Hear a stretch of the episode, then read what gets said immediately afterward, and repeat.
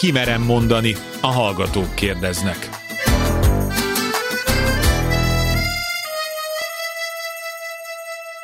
Sugár Ágnes vagyok, köszöntöm Önöket. Csak a gyenge ember megy pszichológushoz. Tanácsot adni könnyű, de az még nem oldja meg a problémát. Aki nincs az én helyzetemben, hogy is tudna segíteni? Ez csak néhány gyakran hangoztatott tévhit a lelki segítségkéréssel kapcsolatban. Ugyanakkor az is igaz, hogy ma már egyre többen érzik úgy, hogy életük bizonyos szakaszában fontos támasz lehet egy pszichológus, egy lelki segítő. Van, amikor elég egy baráti beszélgetés, egy megértő ölelés. Másnak a sport, a testmozgás vagy bármilyen tevékenység segíthet a lelki helyre rázódásban. És van, aki a problémájával szeret inkább visszavonulni. De amikor mindez nem elég, amikor a baj elhatalmasodik az életünkben, amikor úgy érezzük, hogy fogytán vannak a lelki tartalékaink, bármilyen nehéz, de fontos lehet szakemberhez fordulni. Egy rádióműsor keretei mélyreható változást nem idéznek elő, de biztatást adhatnak az elinduláshoz. Most önök, hallgatók következnek. A pszichológus, a lelki segítő pedig válaszol.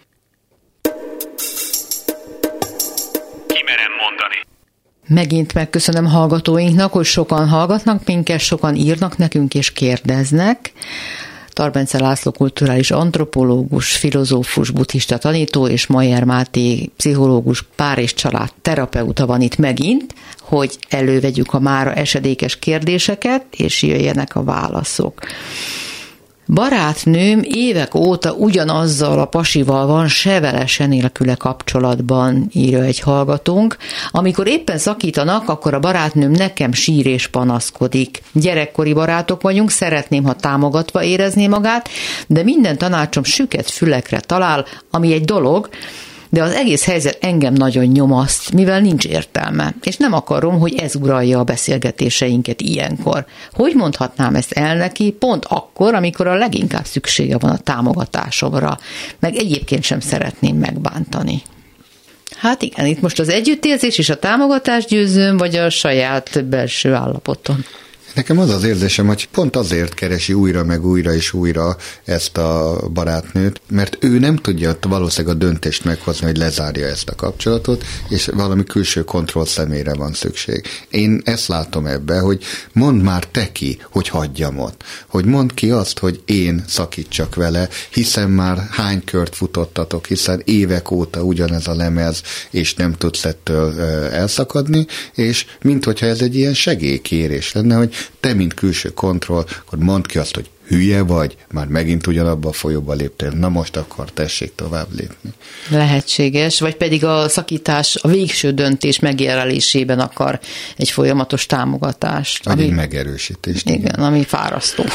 De még mielőtt Máténak átdom a labdát, azért még azt a részét én azért hozzátenném, hogy hogyha viszont tényleg így van, hogy évek óta örlődik, és ez már a huszadszorra megismétlődő forgatókönyv, na ez az igazán érdekes. Miért lép valaki akkor utána újra és újra és újra vissza ugyanabba a kapcsolatba, hogy ez valami kényelmi szempont, ennek ellenére, hogy ez szerint már egy párszor ez a szakítsak, ne szakítsak, nem jó ez nekem, lezárom, mégse tudja lezárni. Hát ez vagy a végzett férfia, elengedhetetlen, és muszáj hozzá visszatérni, mert bárki másra gondoltam, még 40 év után is te vagy az igaz, és csak vissza-visszatérek ide. Van ilyen, én vannak ilyen lelki kötődések, még akkor is, hogyha ez tulajdonképpen egy ilyen szadomazó pszichodráma eh, kapcsolat, de még az is jobb, hogyha ő bánt engem, meg én is őt, de nem tudunk egymástól elszakadni. Egy magasabb aspektusból nézve viszont totál nonsens, úgy, hogy 7 milliárd ember van ezen a földön, vagy 8 lassan. hogy 8 milliárd ember közül csak abba az egybe kapaszkodni, eh, mint hogyha egyetlen férfi lenne a világon, ez egy abszurd. Igen, és mint hogyha a barátnő egy állandó szereplője lenne ennek a kis játszmának, aki ilyenkor előlép, mint támogató, de ő ezt már rémesen unja. Igen. Igen, ez egy háromszög helyzet. Én itt a, a levélíró barátnőnek a, az oldalát nézném meg. Ugye nekem úgy tűnt ebből a, ebből a levélből, hogy ő valahogy megszólítva érzi magát, hogy itt neki valami megoldást kell kínálni, állást kell foglalni ebben a helyzetben, és ebbe ő elfáradt, mert ő elmondta a tanácsait, és ezek süket fülekre találtak. De neki nincs ilyen szerepe. Ő a barátnő, neki meghallgatni kell, és más dolga nincs ezzel. És hogyha ez a mindig szakító és újra a fiúval összejövő lány így éli az életét, hát akkor na bum. Amennyiben a barátságuk nem ilyen értelemben egyoldalú, hogy akkor ez a mindig szakító, majd újra összejövő lány, ez csak akkor keresi ezt a barátnőt, amikor neki éppen el kell sírni a bánatát, és különben meg nem nagyon foglalkozik vele, hanem egyébként ez egy kiegyensúlyozott barátság, csak időnként van ilyen eltolódó része, akkor ezzel még talán együtt élni is lehet. Abban az esetben, hogyha ez a barátnő a levélíró, valamit azzal tud ő belül magában mit kezdeni, hogy ez miért szólít engem ennyire meg? Hogy én miért érzem azt, hogy nekem itt valami szerepet vinnem kell? Azon túl, hogy meghallgatom a barátnőmet. Mert szeretnék komolyan venni ezt a kapcsolatot. Lehet, hogy más aspektusaiban komolyan veszik egymást, és támaszai egymásnak. Ez a szótalan szerepel is a levélben. Holott ez lehetne az egyik fülénbe, a másikon kiesett is, most már ennyi idő után. De nem akkor veszek, bocsánat, nem akkor veszek komolyan egy, egy ilyen kapcsolatot, hogyha én belépek, hogy akkor nekem mik a megoldásaim ide. Akkor veszem komolyan, ha meghallgatom őt, tényleg figyelek rá, hogy oké, okay, te ebbe vagy, értem, hogy te ebbe vagy, biztos nagyon nehéz lehet neked. Adok rá valódi együttérző mondatokat, akkor én komolyan veszem, de abba az nem tartozik bele, hogy nekem meg kell mondanom, hogy te mit csinálj. De őt már mintha fárasztaná az is, hogy meghallgassa. A meghallgatás. Én is pont ezt érzem, igen, hogy itt valóban nem, én most azt mondtam, hogy egy külső kontroll személyként esetleg neki kell döntenie, vagy véleményt alkotnia, ezt finomítom, ezt amin lehet, hogy ez az igény, nem kell ezt a szerepet felvállalni, akkor sem, hogyha esetleg ezért mondja el neki, hogy te mondj már meg, hogy mit csináljak.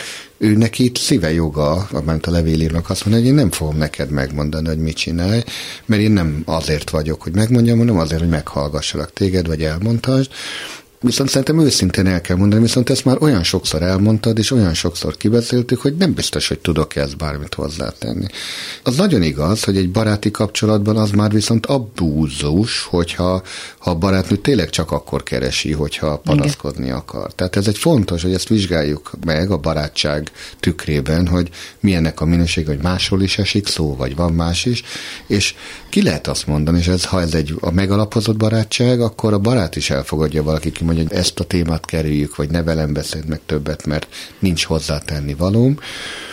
Viszont visszatérek oda, ha mégiscsak mindig visszatér ugyanahoz a kapcsolathoz, akkor ott valami nagyon komoly érték kell, hogy legyen a barátnőnek a szemében, valami olyan éjséget vagy vágyat elégít ki, ami egyébként vissza és visszaviszi ahhoz a személyhez, Arról az értékről érdemes beszélni, hogy az az érték tényleg csak abban az egy férfiben van-e meg, vagy van valami olyan, ami ez az értéket, ha felismer, és az értéket keres, és nem a szemét, akkor az az érték talán másban is meg lehet. Még egy mondat megütötte a filmet, Máté mondta, hogy önvizsgálatot is tarthatna a barátnő, hogy őt ez miért irritálja ennyire, holott valóban az is lehetne, hogy meghallgatja, jó van, elmondta megint, aztán együttérzően bólogat és ennyi, de miért piszkálja őt fel? Ugye, hogyha ő, ő viszi ezt a szerepet, ezt a háromszög helyzetes szerepet, hogy nekem itt valami dolgom van ezzel, vagy megoldást kell, tanácsokat kell adnom, vagy, vagy éppen kontrollt gyakorolnom, akkor az nagyon fárasztó lehet, hogy tehetetlennek élem meg magam, mert mindig visszapattan az én legjobb tanácsom is erről a, erről a lányról, mert nem a szerint él, meghallgatja, bólogat, aztán utána azt csinálja. De hogyha ezt el tudom engedni, az az ő élete, hogy ő hogy rontja el, vagy hogyan viszi, az az ő szabadságának, azzal semmi dolgom nincsen. Én nem az anyja vagyok, ő meg nem egy kicsi gyerek, ő egy felnőtt ember valószínűleg, mint ahogy én is. Nekem egyszerűen más a szerepem, más a dolgom. Ha ebből kilépek, akkor valószínűleg ez nem lesz annyira fárasztó. A másik, a levélíró a legvégén azt kérdezi, hogy ebben az állapotban, amikor a barátnőnek éppen a legnagyobb szüksége lenne rá, akkor ebben az állapotban hogy mondjam ezt meg neki? Én visszakérdezek, hogy miért ebben az állapotban akarja megmondani neki. Miért nem akkor, amikor éppen együtt van a sráccal, nagyon boldog, akkor miért nem lehet erre visszatérni? Mert akkor valószínűleg egy érzékeny pont lenne, amit ő kezd el piszkálni, nem? Ezt csak én gondolom. Ez egy megelőző üzenet is lehet, meg lehet ezt úgy fogalmazni, hogy nagyon örülök, hogy újra együtt vagytok, de ha még egyszer mégis szétmennétek, akkor kérlek ne az én vállamon sírd el magadat, mert én már olyan sokszor meghallgattam ezt, nem, lesz, nem biztos, hogy ebben partner tudok lenni. Igen, nagyon sok módja van annak, hogy ezt hogy lehet elmondani, becsomagolva, finoman, barátian. Így van, tehát hogy egy barátságban azt gondolom, hogy az ilyenfajta őszinteségnek bele kellene férnie. Igen. Egyébként sokszor, amikor ilyen nagy kapcsolati dráma van, akkor nem feltétlenül csak azzal tudunk segíteni, hogy akkor meghallgatjuk, azzal végképp nem, hogy tanácsokat adunk, azzal általában nem segítünk. Sokszor az is segítség, hogy ha azt mondjuk, hogy figyelj, most menjünk el, és nem tudom én pingpongozzunk. Csináljunk valami mást. Ebben nagyon belefeszülkülve, nagyon vacakul vagy, ezen még örlődhetünk így közösen egy kicsit, de attól nem leszel jobban, csak rosszabbul. Csináljunk valami mást. És kizökkel a beszűkültségből, tényleg töltődik, és utána sokkal jobban fogja magát érezni. Azzal kapcsolatban szeretnék tanácsot kérni, így egy következő levél, hogy hogyan engedjek el olyan dolgokat, amik nem az én kontrollom alatt állnak és példákat is hoz a levélíró. Bevezették az irodában, ahol dolgozom, hogy nincs saját íróasztalunk, mindenki annál az asztalnál dolgozik, ahol aznap éppen helyet talál. És ezek szerint ez neki probléma. Vagy, hogy esik az eső. Vagy, hogy Orbán és a Fidesz van hatalmon, és a kialakított választási rendszer miatt szinte leválthatatlan. Egyesek feltétel nélkül bíznak benne és támogatják, míg mások egy kiló krumpliért is rászavaznak. Vagy a negyedik példa, hogy a munkahelyemen esetenként arra megyek le az ebédlőbe ebédidőben, hogy valaki már megette az ebédemet, amit reggel azzal a szándékkal vittem be magammal, hogy ma azt fogom enni. Ezek olyan dolgok, mikről pontosan tudom, hogy nem tudok rajtuk változtatni, mégis feldühít, elszomorít, szorongást vagy más negatív érzéseket vált ki. Például tudom, hogy a munkahelyi renden a munkaadó nem szándékozik változtatni. Tudom, hogy az esőre szüksége van a természetnek és a növényeknek, de nem szeretek megázni. Tudom, hogy én megteszem a tőlem telhetőt azért, hogy ez az antidemokratikus rendszer le legyen váltva, amikor elmegyek szavazni, és tudom, hogy csökkenthetem az esélyt arra, hogy lopás áldozata legyek például, ha nem a közös hűtőszekrénybe teszem az ebédemet, hanem a táskámban hagyom, de hiába tudom ezeket, attól még érzelmileg mindig újra és újra nagyon megviselnek. Azt hiszem, hát, ez nem egyedülálló probléma. Nem, nem, sőt, annyira nem egyedülálló, hogy amikor a, a Seje János a, a stressznek a jelenségét egyáltalán leírta, akkor ő már ezzel foglalkozott, hogy ez az irányítási paradoxon mennyire belejátszik a stressz érzésnek a kialakulásába, hogy minél kevésbé van ráhatásunk például a környezetünkre, ami stresszforrásként jelentkezik, annál nagyobb a fellépő stressznek a mértéke. Tehát például valaki beragad egy dugóba, és tényleg nincs felette irányítás, semmit nem tehet, tehát azt teheti, hogy ott elszenvedi ezt a helyzetet, mert a kocsiját nem fogja ott hagyni, ez a legtöbb embernek szorongási tüneteket okoz, elkezd stresszelni. Maga a helyzet, az, hogy ő nem tud ráhatni, ez már stresszt okoz. És minél inkább egyébként tudunk hatni egy környezetre, és minden jobban az irányításunk alá tudjuk vonni, annál jobban oldódik ez a stresszérzés amit te kontrollálhatni tudsz, például egy dugóba, ha ülsz a kocsitba, az, hogy bekapcsolod a rádiót, vagy nem. Vagy felhívsz-e valakit a telefonodon, vagy ha van egy beszélgető társad, akkor miről beszélsz, ezt tudod irányítani. Ez egy kognitív torzító erő, mert mondhatjuk, hogy elfordítod a figyelmedet azoktól a dolgoktól, amit nem tudsz irányítani, azokra a dolgokra, ami még az irányításod alatt áll. Tehát a praktikus tanács az, hogy azon szorongani, hogy elázom az esőben, itt azt tudod irányítani, hogy viszel magaddal egy esernyőt, vagy viszel egy esőkabátot, vagy felkészülsz arra, hogy vizes leszel, és viszel egy váltóruhát, és van nálad száraz ruha, ezzel csökkentheted a szorongásodat, mert ez az, amire van ráhatásod, de magára az időjárásra nem. Aztán a többi példát is megnézhetjük, csak Máténak hagyadjam a szót. Tehát. Nekem nagyon szimpatikus a, a levélírónak a megközelítésében az, hogy eleve abból indul ki, hogy vannak dolgok, amik nem rajtam állnak, amiket nem tudok megváltoztatni. Az a kérdésem, hogy az erre adott érzelmi válaszaim, amikkel nem kellemes együtt élnem, hogy ezekkel mit csinálhatnék Igen. én. Tehát ő már eleve azt keresi, már abból indul ki, hogy arra nem mindig van ráállítás, mi történik velem, de arra van, hogy hogy reagálok rá. Egyrészt belül érzelmileg, másrészt kifele is. Ugye egy négy különböző példát hoz, és azt hiszem, hogy mindegyikre egy kicsit másképpen lehet reagálni, meg másképpen is érdemes reagálni. Nem mindegyik annyira megváltoztathatatlan. Például a utolsó példa, amikor megeszik a hűtőből a, az ételét, az ott egy komoly határátlépés, arra mindenképpen érdemes a haragját használva, amit ott valószínűleg megélt, haragját használva, fölcsattanni, hogy micsoda dolog ez, ki csinálta, hogy lehet ez, hogyha ez egy nagyobb cég, akkor a HRS-nél is akár lehet ebből ügyet csinálni, tehát hogy itt érdemes szervezeti szinten ebből egy úgymond egy konfliktust fölvállalni, egy balhét csinálni, azért, hogy ez többet ne történhessen meg. Tehát ezzel egyébként ő maga is, konkrétan az ügyel is tud mit csinálni. Nyilván a államberendezkedéssel, a kormányjal, a választási rendszerrel, az esővel, ezekkel nem nagyon tud változást elérni, tehát ezekre nyilván másképpen érdemes reagálni. Lehet, hogy például egy ilyen munkahelyi konfliktusba azért nem megy bele, mert a balhéttól is rosszul van, tehát indulatot kell képviselni, újra följön mindaz, ami őt bántja ebben, tehát megviseli idehoznám, hogy mi az, ami valódi probléma, és mi az, ami csak egy incidens. Ugye a különbség fogalmilag leginkább az, hogy az incidens az olyan, ami egyszer véletlenül kvázi előfordul. Tehát az, hogy valaki egyszer megette az ebédét, az még nem egy probléma. Esetenként arra megyek le az ebédidőben, tehát nem egyszer. Az viszont már probléma. Mátéval érek egyet. Itt ezt az áldozati szerepet el kell engedni, és akkor ebből ügyet kell csinálni. Itt valóban érdemes ezt a stressz energiát átfordítani egy cselekvő képességé, és azt mondani, hogy akkor a haragot felhasználom, a frusztrációt felhasználom, és végigmegyek az egész osztályon, és megkérdezem, hogy tetted meg az ebédemet, tetted meg az ebédemet, és nyíltan mutatom a haragom, és konfrontálom, mert ez hozhat változást. Ez akkor változtathat a helyzeten. De ha nem csinálok semmit, csak magamban őrlődöm, akkor valóban a rossz érzéseim nagyobbodnak, és valóban egyre nagyobb nyomás alatt fogom magam érezni, és kiszolgáltatottnak. Mert nem cselekedtem, hanem elfogadtam valamit passzívan. És mi van, ha végigcsinálom mindezt, és még sincs eredménye, ugyanúgy megeszik legközelebb is az ebédemet? Akkor tombolnék, akkor a haragomnak olyan jelét adnám, ahol mindenki kell, hogy észrevegye, és lássa azt, hogy ez, ez egy olyan határsértő magatartás, ami tovább nem lesz tolerálva. Erről beszéltünk az előző adásban, hogy a negatív érzések azok nem elfolytandók, azok felhasználandók azért, hogy valaki az erőtudatát visszaszerezze, hogy vele így nem bánhatnak, ami a személyes határok kijelölésének és az énvédésnek a legfontosabb eszköze. Érdekes, hogy ő azt írja, hogy azzal csökkenthetné az áldozati súlyát a helyzetnek, hogyha táskában hagyná az ételt, tehát ha nem vállalná föl az esélyét a lopásnak.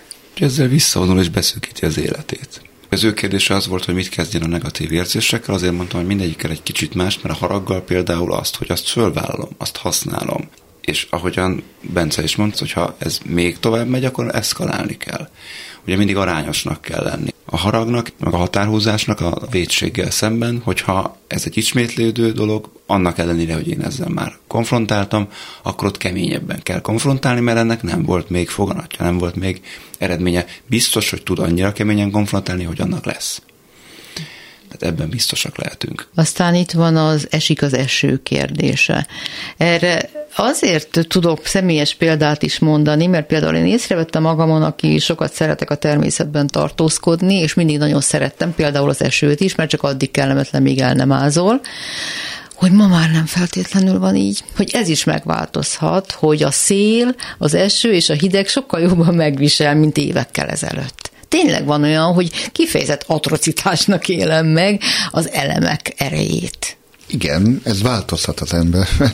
De mint minden ilyen probléma forrásnak a kezelése, alapvetően három megküzdési stratégiánk van ezekkel kapcsolatban. Nyilván több is van, most én leegyszerűsítem, de az egyik ugye a, a megküzdés, ahol én megpróbálok harcolni vele. Hát ez az eső esetében egy kicsit reménytelennek tűnik. A másik a megváltoztatás, ugye amit az előbb mondtunk, hogy ellopják az ebédemet, akkor ugye a küzdésnek az a célja, hogy megváltoztassam. Az időjárás nem tudjuk megváltoztatni, tehát ez nyilván nem működik. Tehát megküzdés, megváltoztatás, illetve hozzáteszem hogy egy negyediként az elkerülést, el tudom-e kerülni. Na hát ez már az eső esetében például működhet. Nem megyek ki, amikor esik az eső, fúj a szél. Úgy döntök, hogy egyszerűen nem teszem magam bele ebbe a helyzetbe, ha ezt megtehetem, ha nem tettem meg, akkor viszont el kell tudnom fogadni. És nem lehet megszeretni? Nem lehet átprogramozni De, az agyamat? az elfogadás, mint az utolsó dolog, hogy ha nem tudom megváltoztatni, nem tudom elkerülni, nem tudok megküzdeni vele, akkor muszáj megtanulnom az alkalmazkodást, az elfogadást. Szerintem erre kérdezett rá, hogy na ezt hogy csináljam? Hát fogalmi átkeretezéssel, hogy mi az, ami az esőben engem igazán zavar Ráadásul írja is, hogy ő érti, hogy ez a természetnek hasznos, ő mégis utálja. Hogy lehetne ezt megszeretni? Lenne a kérdés. Szokták mondani, hogy vannak emberek, akik, akik érzik az esőt, mások meg csak eláznak benne. És ez egy nagyon fontos gondolat, hogy hogy lehetne esetleg úgy látni ezt, mint valami hasznos, szép és jó dolgot, akár a hideget, akár a szelet. Érdekes módon, akik ugye ezzel elkezdenek megbarátkozni, Ugye a Wim Hof talán a leghíresebb olyan terápiás módszert kidolgozó valaki, aki azt mondta, hogy akik nagyon fáznak a hidegben, meg nagyon félnek tőle, azoknak pont az kell, az a sok terápia, hogy szoktassák magukat a rossz időhöz, a hideghez, és ez egy olyan életkészséget is felébreszt bennük, hogy egy idő után az agyukban is átkapcsol valami, és amit utáltak, azt nagyon fogják szeretni azzal, hogy minél többet szembesülnek ezzel. Ugye itt az eső kapcsán az egyik lehetőség, hogy átkeretezi magában, a másik, amire szerintem a kérdés még vonatkozik, az igazából egy érzelemszabályozásra vonatkozó kérdés.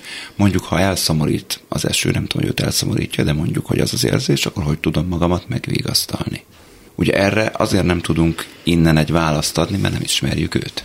Ő viszont ismeri magát, tehát lehet, hogy erre a kérdésre egyébként el tud indulni egy válasz felé, hogy hogy tudom magamat megvigasztalni. Ugye volt még ez a munkahelyi ültetés, illetve a jelenlegi politikai berendezkedéssel kapcsolatos ellenérzés. Igen, hát ez, hogy az neki rossz, hogyha minden nap más íróasztalnál kell dolgoznia. Nyilván sokféleképpen alkalmazkodhat, hogy Belce elsoroltad már, tehát felmondhat, elmet egy másik munkahelyről fix asztala van.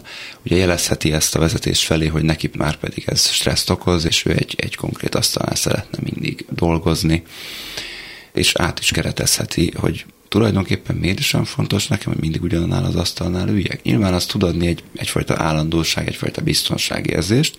Ugye vannak emberek, akik ezt jobban igénylik, vannak, akik ezt kevésbé. Lehet, hogy neki általában a változások azok inkább fenyegetőnek szoktak tűnni, és akkor ezt nap mint nap meg kell élni, hogy, hogy mindig máshol kell ülni. Nap mint nap egy alkalmazkodás, egy fölösleges plusz stressz, ami nem lenne akkor, ha mindig ugyanannál az asztalnál ülhetne, az ő szempontjából nézve. De ezt átkeretezheti úgy, hogy tulajdonképpen innen is, onnan is, amonnan is megnézem ezt az irodát, mindig egy más perspektívát kapok.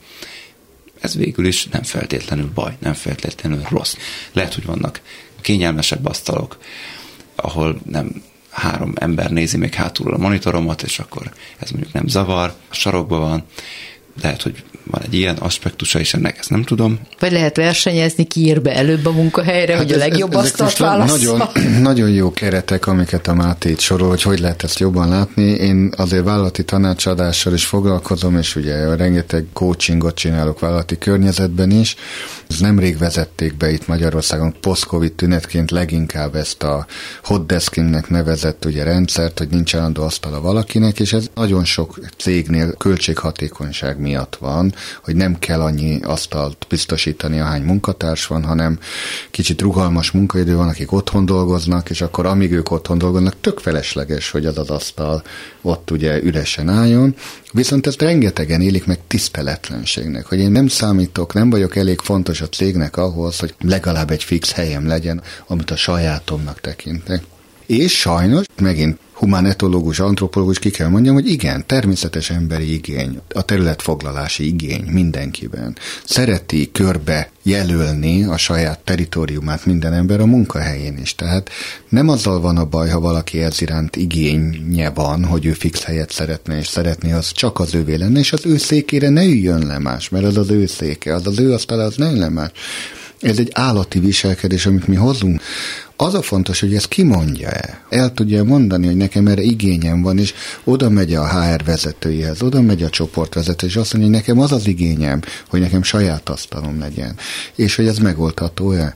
Hát itt írja, hogy tudom, hogy a munkahelyi renden a munkaadó nem szándékozik változtatni, tehát könnyen lehet, hogy ez a kérdés már előkerül. Akkor viszont az van, amit a Máté az előbb mondott, hogy akkor fontolni kell, hogy megéri ez a munkahely ezekkel a körülményekkel együtt, vagy akkor inkább változtatok és keresek egy olyat, ahol már pedig lehet lehetőségem van fix munkahelyen dolgozni. Hát, vagy pedig megnézem azt, hogy különböző perspektívából hogy fest a szoba. Vagy át tudom-e keretezni, így van. Hmm. Van ennek egy érzelemszabályozó aspektusa, és hogyha ez engem frusztrál, illetve feszült leszek, akkor megint csak hogy tudom magamat megnyugtatni. Mit tudok én belül csinálni, milyen megküzdéseim vannak, mit tudok kezdeni a stresszel. Esetleg mindig csak azt a helyzetet változtatom meg, ami a stresszt okozza, és utána megnyugszom? Vagy magát a stresszt is tudom kezelni, és akkor a helyzetekkel meg meg tudok tanulni együtt élni? Hát, hogy hogy válaszolok egy külső kihívásra, az csak én rajtam múlik, az csak az én szabadságom. Az is fontos, hogy mekkora jelentőséget tulajdonítok ennek. Hogy ez csak reggel egy kis kellemetlenség, vagy már hajnalban azon stresszelek, amikor fölébredtem, hogy ez lesz majd, és utána egész nap ez megy a fejemben. Nem mindegy.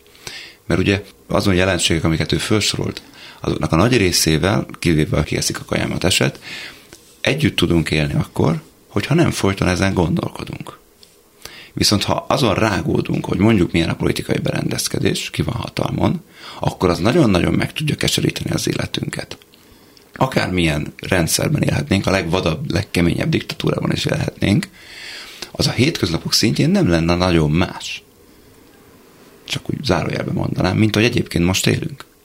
Mert? Mert az, hogy diktatúra van, az egy államberendezkedési szinten értelmezhető, de a közérdben ugyanúgy azokat a dolgokat lehet majd megvenni, ugyanúgy iskolába járnak a gyerekek, dolgozni járnak a felnőttek, ugyanúgy Na de egy csomó szabály van, vagy egy csomó dologban hiányt szenvedünk, akár a közérben az áruk szintjén. Nem szükségszerűen, van olyan diktatúra, ami igen, mondjuk egy hiánygazdaság esetén igen. a szocializmusban, de mondjuk a náci Németországban ez nem feltétlenül volt Jó, így, sőt, de... éppen felfutott a gazdaság, szóval, hogy pont lett a boltokban is. Hát azért a körülmények is nagyon korlátozhatnak, és valóban frusztrálhatnak bennünket, akkor is, ha nem gondolunk minden nap arra, hogy most egy diktatúrában élünk, de ami szembe jön, az mégiscsak arról szól. Hát meg az, az egész közhangulat, a légkör, minden, ha kinyit egy rádiót, kinyit egy tévét, vagy egy újságot, vagy egy internetes oldalt, ha egyáltalán. De pontosan ez az, hogy azt gondolom, hogy a hatalmi állapotok és a közhangulattól való valamelyest függetlenedés az, ami segítség vagy gyógyír lehet. Hát ugye, amit a Máté mondta, hogy ugye ez tényleg a legtávolabb esik olyan értelemben a napi gyakorlattól, hogy na erre ráhatásunk, mint az irányítási paradoxon, ha itt bejön, ugye ez tényleg a legkisebb. Tehát itt valóban egy személynek vagy egyénnek a cselekvő képessége és a közvetlen ráhatás arra, hogy milyen a politikai berendezkedés az országban, az elhanyagolható. Pedig elmegy szavazni, ugye mondja azért, ő pedig ő véleményt nyilvánít.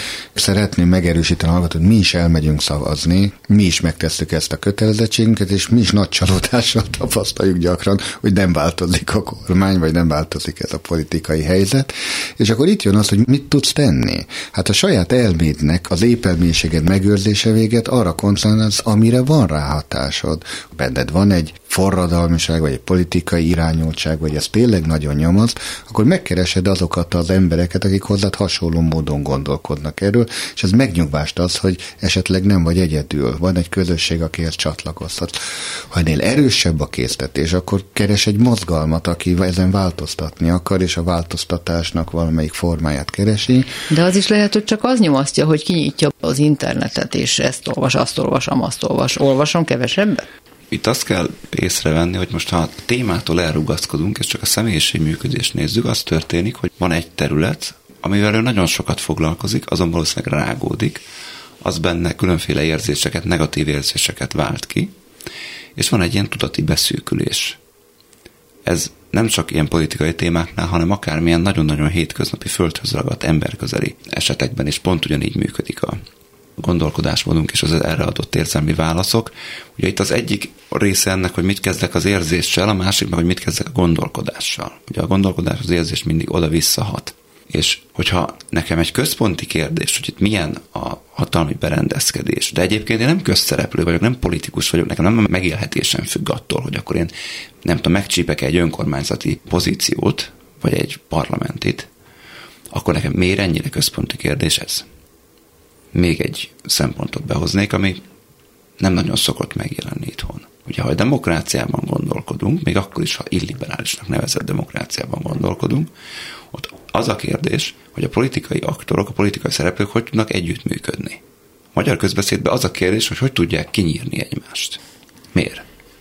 Tehát, hogy az a kérdés, hogy akárkinek, politikusnak is, hogy hogy fog tudni együttműködni a másik oldalról, teljesen mindegy, hogy kormányzati vagy ellenzéki pozícióból, egyszerűen kötelező együtt működnünk. Megfogalmazhatunk kritikát a másikkal szemben, de valahogy együtt kell működnünk. De itt most pont ez frusztrálja a levélírót, hogy az ő olvasatában ennek az esélye sincs meg, hogy ez az együttműködés létrejöjjön, most ne részletezzük az okokat, és ez őt rendkívüli módon frusztrálja. De hát nincs ráhatása, tehát akkor mit kezdjen ezzel a frusztrációjával? Hát mindenki egy kardnyújtásnyira felelős tényleg a, a közvetlen környezetért, hogy ott tegye meg a legtöbbet, amit megtehet. És amióta a történelem létezik, azóta egy valódi szellemi törekvő, az valószínűleg mindig ellenzéki oldalon találja majd magát, mert nem fog tudni a hatalommal, mint olyannal egyáltalán azonosulni és hát örök forradalmán lesz, mint Petőfi, aki azt mondja, hogy akasszátok fel a királyokat, ugye, hogy addig nem tettetek sokat, ugye, amíg nem történik meg ez az kázi anarchista forradalom, ahol már nincs arkom, már nincs hatalom, a hatalom visszakerül a nép kezébe. Na de hát ez egy utopisztikus elképzelés, és senki nem tudja, hogy ez vajon működne-e, mert hogy azok a próbálkozások, amik ilyen anarchista államokként tényleg meg tudtak valósulni, mikroközösségek szintjén, azok még borzasztóbb állapotokat szültek. Tehát erre mondom, tehát ha valaki ezt belátja, akkor el kell fogadni, hogy ez a hatalmi berendezkedés, ez soha nem volt egalitárius, soha nem volt egyenlő, soha nem volt valóban demokratikus, közelíthet ehhez, törekedhet erre a legjobb szándékával, de egy igazi intellektuál mindig be fogja látni, hogy mindig hibázik valami, vagy mindig lesz egy hiányérzet. Tehát, hogyha valaki ezt még egyszer felfogja, talán inkább arra fordítja a figyelmét, hogy oké, okay, a saját életem szintjén, a saját dimenziómba mit tudok tenni, és megint visszatérünk oda, hogy megtalálja azt a tetterőt, azt a cselekvőképességet, hogy hasson akkor a közvetlen környezetén. És még egy eszembe jutott, olyan is van, hogy az embernek tényleg rossz kedve van. Tehát nem lehet mindig csak napos hangulatunk és állapotunk. Van olyan, hogy borús reggelre ébredünk. Abszolút, és ez egy nagyon fontos gondolat, hogy hogy normalizáljuk a negatív érzéseket, hogy azzal nincsen baj, az nem azonnal eliminálandó rossz dolog. Azért negatív, mert kellemetlen megélni, de van annak valamilyen funkciója az életünkben. Igen, csak hogy bocsánat, most az esőre visszatérve az jutott eszem, hogy ki mondjuk Angliában él, vagy Írországban, ahol mondjuk 365 napból 300 esik, ha ő nem tudná ezt átkeretezni magában, nem látni ezt, hogy ez az élet természetes rendje ezen a klímán, tehát ezt nagyon utálja, akkor nyilván el kell, hogy költözön Angliából, de ha ott marad, akkor ezt meg fogja tanulni szeretni. Hát egy igés sorozatot néztem a múltkor a televízióban, ahol minden epizódban, minden jelenetben iszonyúan fújt a szél ott, azon a vidéken, ahol ez játszódott, ott mindig szél van. És ezen gondolkodtam, hogy hogy tudnak ezek az emberek ott élni, és remekül érezték magukat szemmel láthatóan. Igen, mert ez tényleg csak azon múlik, és azért mondtam pár perc most a diktatúra demokrácia kérdésében, ez ugyanígy, ugyanígy igaz a szélre, meg az esőre is, hogy, hogy nem attól lesz neked rossz az élet általában, mert milyen a berendezkedése az államnak, mert éppen milyen az idő, vagy éppen hova ültél a munkahelyeden, hanem ahogy azt te értelmezed, amilyen jelentőséget te annak tulajdonítasz. Egy hallgatói visszajelzésem van, hisz korábban egyszer szó volt róla, hogy a nők túlzott szabályozásra hajlamosak. Szerintem is káros a túlszabályozás, de arról nem beszéltek, hogy vajon miért éppen a nők ilyenek. Mert évezredek óta ők vannak ebbe a szerepbe kényszerítve, leuralással, megfélemlítéssel, háztartásba bezárással, a rájuk testált gyerekneveléssel és az ezzel járó számonkérésnek való kitettséggel. Valójában inkább ilyesmik hozták létre ezt az egyesek számára tipológiának tűnő különbséget. Plusz ez a szorongás faktorral még csak növekszik, ami szintén az ilyen hátrányos, diszkomfortos helyzetekből fakad. Lehetne mesélni például a túlagodó zsidókról, vagy esetenként nem zsidó, de dekadens, az élettel szemben bizalmatlan apákról. Erről is beszélhetnénk egyszer, írja Márk, egy hallgató. Hát a sztereotipizálás, csak az a mondat ütötte meg a filmet, hogy ránk erőltetett minta az, hogy a gyermeknevelés vagy a gyermekgondozás az egy sztereotipikusan női feladat. Persze, egy bizonyos ponton túl igen, de azért ez egyszerűen egy biológiai tény. Tehát egy magzatot nem tud egy férfi táplálni. Tehát ez a biológiánkból fakadó adottság, hogy ha tetszik, ha nem egy nő tudja táplálni az újszülöttet annak a legkisebb korában, és ez nem társtálható át egy férfi. Tehát ez ha tetszik, ha nem, ez nem a társadalom erőlteti rá ezt a gondoskodó szerepet egy nőre, azt már igen, hogy ez a gondoskodás, ez egy bizonyos koron túlra ki van terjesztve, és azt mondják, hogy akkor te neveled a gyerekeket három éves koruk felett, vagy két éves korukon túl is, vagy te vagy az elsődlegesen felelős. Most az első pontnál álljunk uh-huh. meg, hogy a túlzott szabályozásnak ez az oka, tehát hogy a nők hajlamosabbak a túlzott szabályozásra, mert hiszen van egy gyerek kényszer, igénye. táplálási Bocsánat, kényszer. a gyerek igénye szabályozza ezt, és a nő ott elveszti a szabadságát ilyen szempontból egy rövid időre, mert neki a három óránként meg kell etetni azt a gyermekét például egy újszülött vagy egy csecsemő esetében. A gyerek állítja be ezt a szabályozottságot, és egy idő után ez egy, mondhatjuk, hogy kényszeresé válik, vagy rendszeresé válik. És amikor valóban az alakul ki, hogy a gyerek igényei köré kiépül egy rend, egy szabályozottság, akkor azt a szabályozottságot viszont már lehet, hogy talán túlzott mértékben is be akarja tartatni egy nő, most ne beszélj hangosan, mert alszik a gyerek, most siessünk haza, mert mindjárt szoptatnom kell. Tehát egy millió példát láttam erre, ahol ugye a nők egy olyan életrendet kezdenek berendezni, ami maximálisan és kizárólag a gyerek igényeihez alkalmazkodik. És hogy egy férj azt mondja, hogy nem, még maradjunk, nem menjünk haza, majd megszoptatod itt a gyereket. Hát azt nem lehet, mert otthon van a szoptatószék, és a gyerek csak ott érzi jól magát. De ez már nem igaz, a gyerek lehetne ennél rugalmasabb, ezt már a nők találják ki, most majd meg hú, meg fogjuk kapni az újabb kritikát, de a gyermekek igénye szüli ezt a kényszert valahol, hogy valóban beálljon egy rend a gyerekek úgymond lelki fejlődése szempontjából nagyon sok pszichológus állítja, hogy ez a fajta rendszeresség, mint szabályozó elvez, igenis segít és kiegyensúlyozottabbá teszi a kisgyerekkorban a gyerekeket, ha egy ilyen rendszerességben nevelkednek, mint hogyha ha nem lenne ez a Hát például túl sok inger is nagyon fárasztó lehet, és nagyon megterhelő korai életszakaszban azért ez is egy szempont, és talán ezt is mintha ösztönösen éreznék a nők. De itt a hallgatónk tulajdonképpen nem a maguk állított a rendről ír, hanem éppen, hogy rájuk, a kívülről rájuk kényszerített szerepről az valóban így van, hogy a gyerekeknek van valamilyen rendszerre szükségük, ezt nem csak az anya, ezt az apa is képviseli, és arra ugye együtt van nekik szükségük, mert akkor érzik magukat biztonságban, akkor lehetnek gyerekek, akkor nem kell felnőtt szerepbe átmenniük. Ugye a levélíró valószínűleg nem erre gondol, hanem a túlszabályozottság szót használja. Nyilván ez definíciós kérdés, hogy mit tekintünk túlzásnak, de túlszabályozni azt hiszem két pozícióból szoktak az emberek. Az egyik, amire ő is utal, és ezzel egyetértek, amikor valaki bizonytalan, akkor annak lehet az egyik fajta megküzdése az, hogy próbálok minden fölött környezetemben kontrollt szerezni, és ezzel urrá lenni a saját bizonytalanságban. Másik lehetőség, amit Bence te hoztál be most példaként, amikor igazából ez egy dominancia kérdés, mondjuk két szülő között, és az egyik ezzel dominálja le a másikat. Azzal már vitatkoznék a levélben, hogy ez a nők történelmi jogfosztottsága vagy, vagy pozíciójából fakadna most itt a jelenben, a jogfosztottságból fakad mondjuk az, hogy nincs olyan sok női politikus, tudós, művész, akiket a történelemből ismerhetnénk, mert nem tudtak ebbe a pozícióba kerülni. Most itt a jelenben inkább talán arról van szó, hogy amiről korábban beszélgettünk már, hogy nagyon-nagyon a pár két tagjára hárul a teljes gyereknevelés minden eleme, és ezt egészítik ki, ugye aztán később az intézmények, az óvoda, az iskola, középiskola. Ugye korábban ez nem így volt, korábban sokkal több ember osztozott ezeken a feladatokon, ma esetleg még a nagyszülők vonhatóak be. Van egy ilyen túlterheltség, ami esetleges belső bizonytalanságokat könnyebben ugye a felszíne hozza, amire lehet a válasz a túlszabályozás. A másik a párkapcsolaton belüli hatalmi játszmának az egyik terepe az lehet a gyereknevelés, ez pedig ugye a másik lehetséges oka a túlszabályozásnak, hogy itt én vagyok a főnök, itt én mondom meg, hogy mi legyen, és ez nem feltétlenül a nő egyébként, tehát ez lehet a férfi is, ez nem egy, nem egy specifikus dolog, ez inkább ott egy párkapcsolati játszmának, meg egy személyiségműködésnek a találkozása. Itt azért eléggé nagyvárosias nyugati kultúra szemszögéből nézett helyzetet állítatok ti.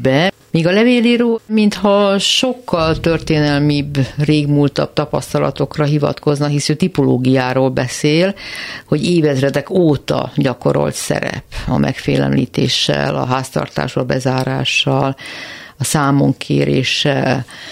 Szóval, hogy ti úgy beszéltek, mintha ez már nem lenne, én a levélíró szavaiból meg azt vélem kihallani, mintha úgy gondolnám, hogy ez még bizony nagyon is van. Minden van, az is, amit ti mondtak, és az is, amire ő gondol. Én a Mátéval értek egyet, hogy ez nem feltétlenül nem is szerep, vagy hogy nem csak a ö, rengeteg olyan túlszabályozás érkezik, ami pont, hogy férfiak részéről mint elvárás, vagy akár kulturális uh-huh. elvárás, vagy nevelési elv jelenik meg, onnantól kezdve, hogy mit a gyerekeknek 7 óra után ágyban a helye, vagy nem nézhetnek tévét. Ezeket nem a nők hozzák, ezeket férfiak ugyanúgy hozhatják.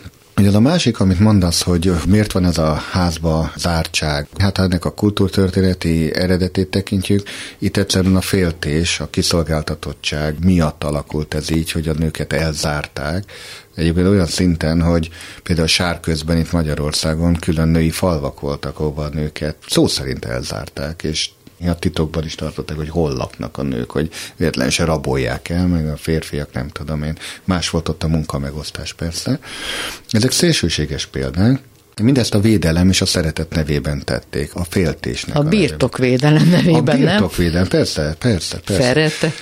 Na de hát ebben benne van az is, hogy olyan korszakokban alakultak ki ezek a szokások, ahol ennek a reális veszélye fönnállt, hogy nem tudom, rabló hordák tényleg megérkeznek egy faluba, és mondjuk elrabolják az asszonyokat és a lányokat, és ez egy valós félelem volt, ami miatt ezek a elzárt szokásrendek kialakultak.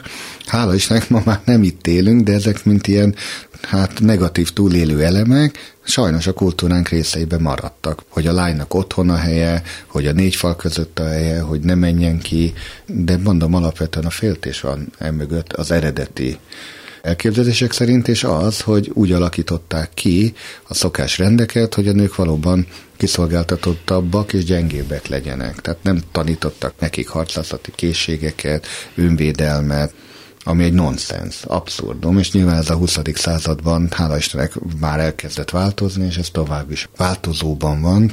Én tényleg azt gondolom, hogy eh, nemek közötti egyenrangúság az nem kérdés, de az egyenlőség az valóban nem egy teljes képességi egyenlőség jelet jelent. Ebben vannak eltérő szerepek, amik még egyszer korszakonként változnak, visszatérve az anyaszerepre, ott az anyaszerepet nem tudja egy férfi helyettesíteni egy kisdet korábban, mondjuk az első három évben. Ott vagy beleáll ebbe egy nő, és elfogadja, hogy ő kiszolgáltatottabb, Ilyen szempontból a gyerek igényeinek, elsősorban a gyerek igényeinek, ha ezt viszont, ahogy Máté mondja, behozzák egy párkapcsolati játszma eszközeként, hogy mindig a gyerekre van fogva, hogy a gyerek miatt kell ezt csinálni, azt kell csinálni, a gyerek így, a gyerek úgy, hát ez rég nem a gyerekről szól.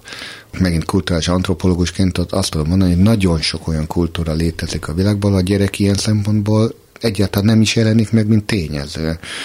Ugye a híres albán csecsemők példája, ahol egy pólyába bekötözve beállították az gyereket egy sarokba egész napra, és kimentek a mezőre dolgozni, és akkor visszajöttek, akkor foglalkoztak a gyerekkel. És ki etette? Nem etette. Hát pont ez a lényeg. Kapott egy pálinkás kenyeret a nyelve alá, és akkor aludt egész nap ezek olyan nevelési elvek, amiket mi már el sem tudunk képzelni, de egyszerűen a gyerek útba volt. Tehát nem a szülők alkalmazkodtak a gyerek igényeihez, ott a gyerek igényei, bocsánat, szó szerint sarokba voltak állítva. Tehát vannak ilyen kultúrák, és fölnőttek ott is gyerekek, és nem haltak ki, és azok a gyerekek se halnak ki, akiket egy, mondhatnék más afrikai példát, de amikor hátára kötözve kivisz magával a földekre a dolgozó asszony, és akkor tulajdonképpen a gyerek alkalmazkodik, és tanul bele nagyon hamar a felnőttek emberek életébe.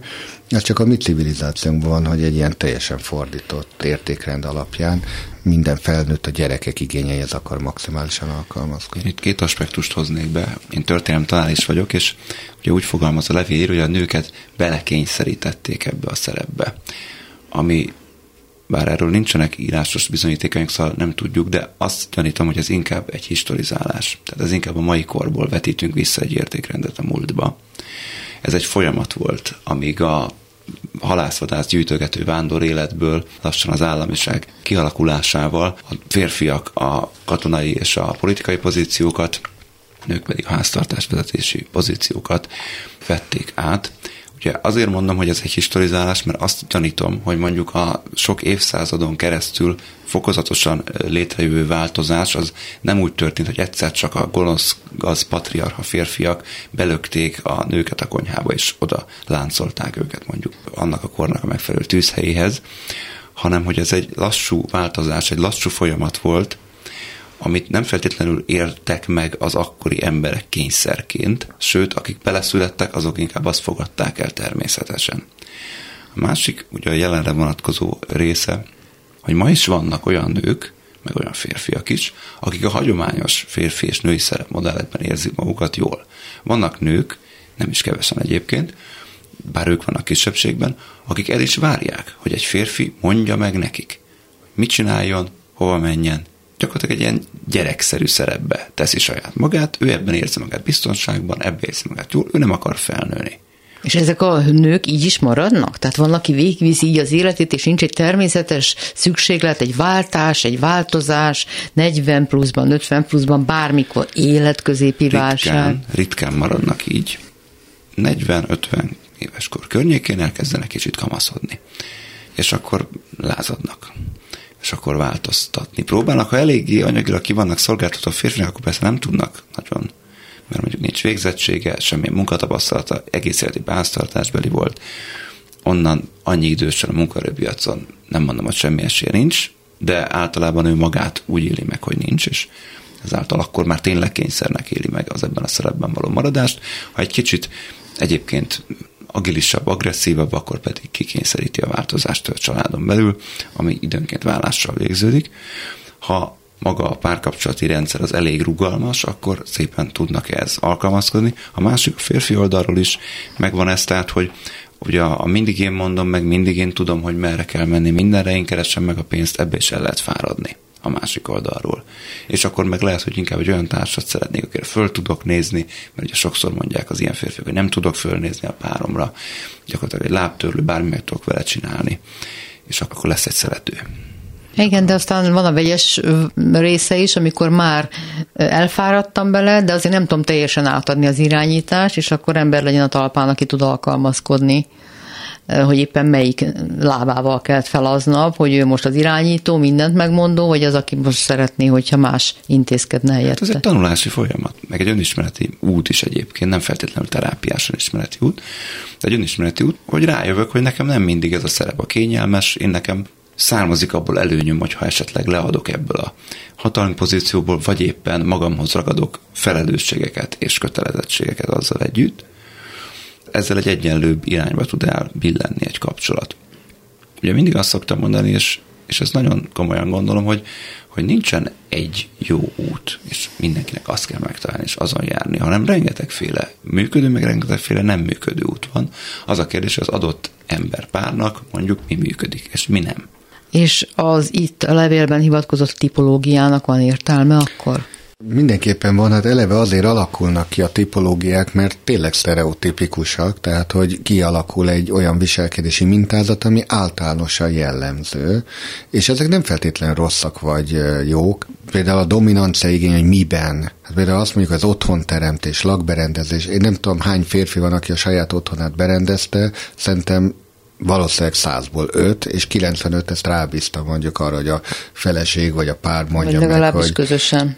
Közösen, hogy milyen színű legyen a csempa a fürdőszobában lehet, hogy én vagyok egy sztereotípus férfi, de baromira nem érdekel, és nagy valószínűséggel a férfiak nagy többségek teljesen mindegy, hogy milyen színű a csempa a fürdőszobában, de a nőknek ez lehet egy szempont például.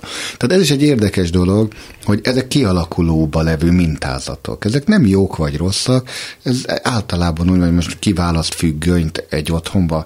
Nagyon nehezen tudom elképzelni egy férfit, aki függönyöket fog keresgélni egy áruházba, hogy milyen színű legyen. Biztos van ilyen, de nem ez a jellemző. És ezért, mert nem ez a jellemző, és valahogy így alakult ki a mi kultúránkban, hogy hát ez egy olyan viselkedési szokás, hogy hát akkor a lakástextileket egy nő választa ki, hogy fura lenne, ha ezt valaki felülírná. De egyébként, ha felül akarja írni, írja felül. Tehát ez nem egy elvárás.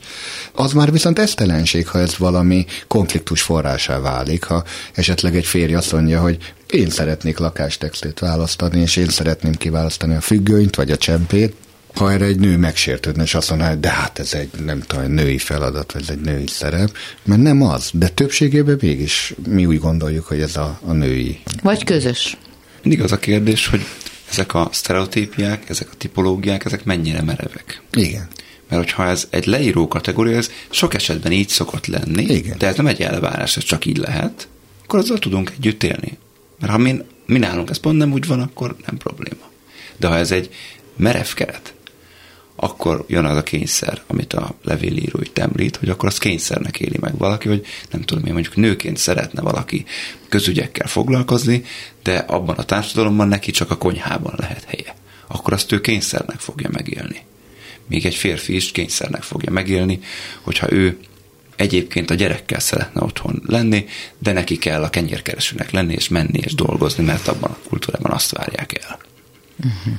Hát akár kényszernek éljük meg, akár nem. Márra lejárt az időnk, uraim. Majer Máténak és Tarbence Lászlónak köszönöm szépen, ahogy Túri Lujinak és Horváth Ádámnak, a munkatársaimnak is, és önöknek is a figyelmet.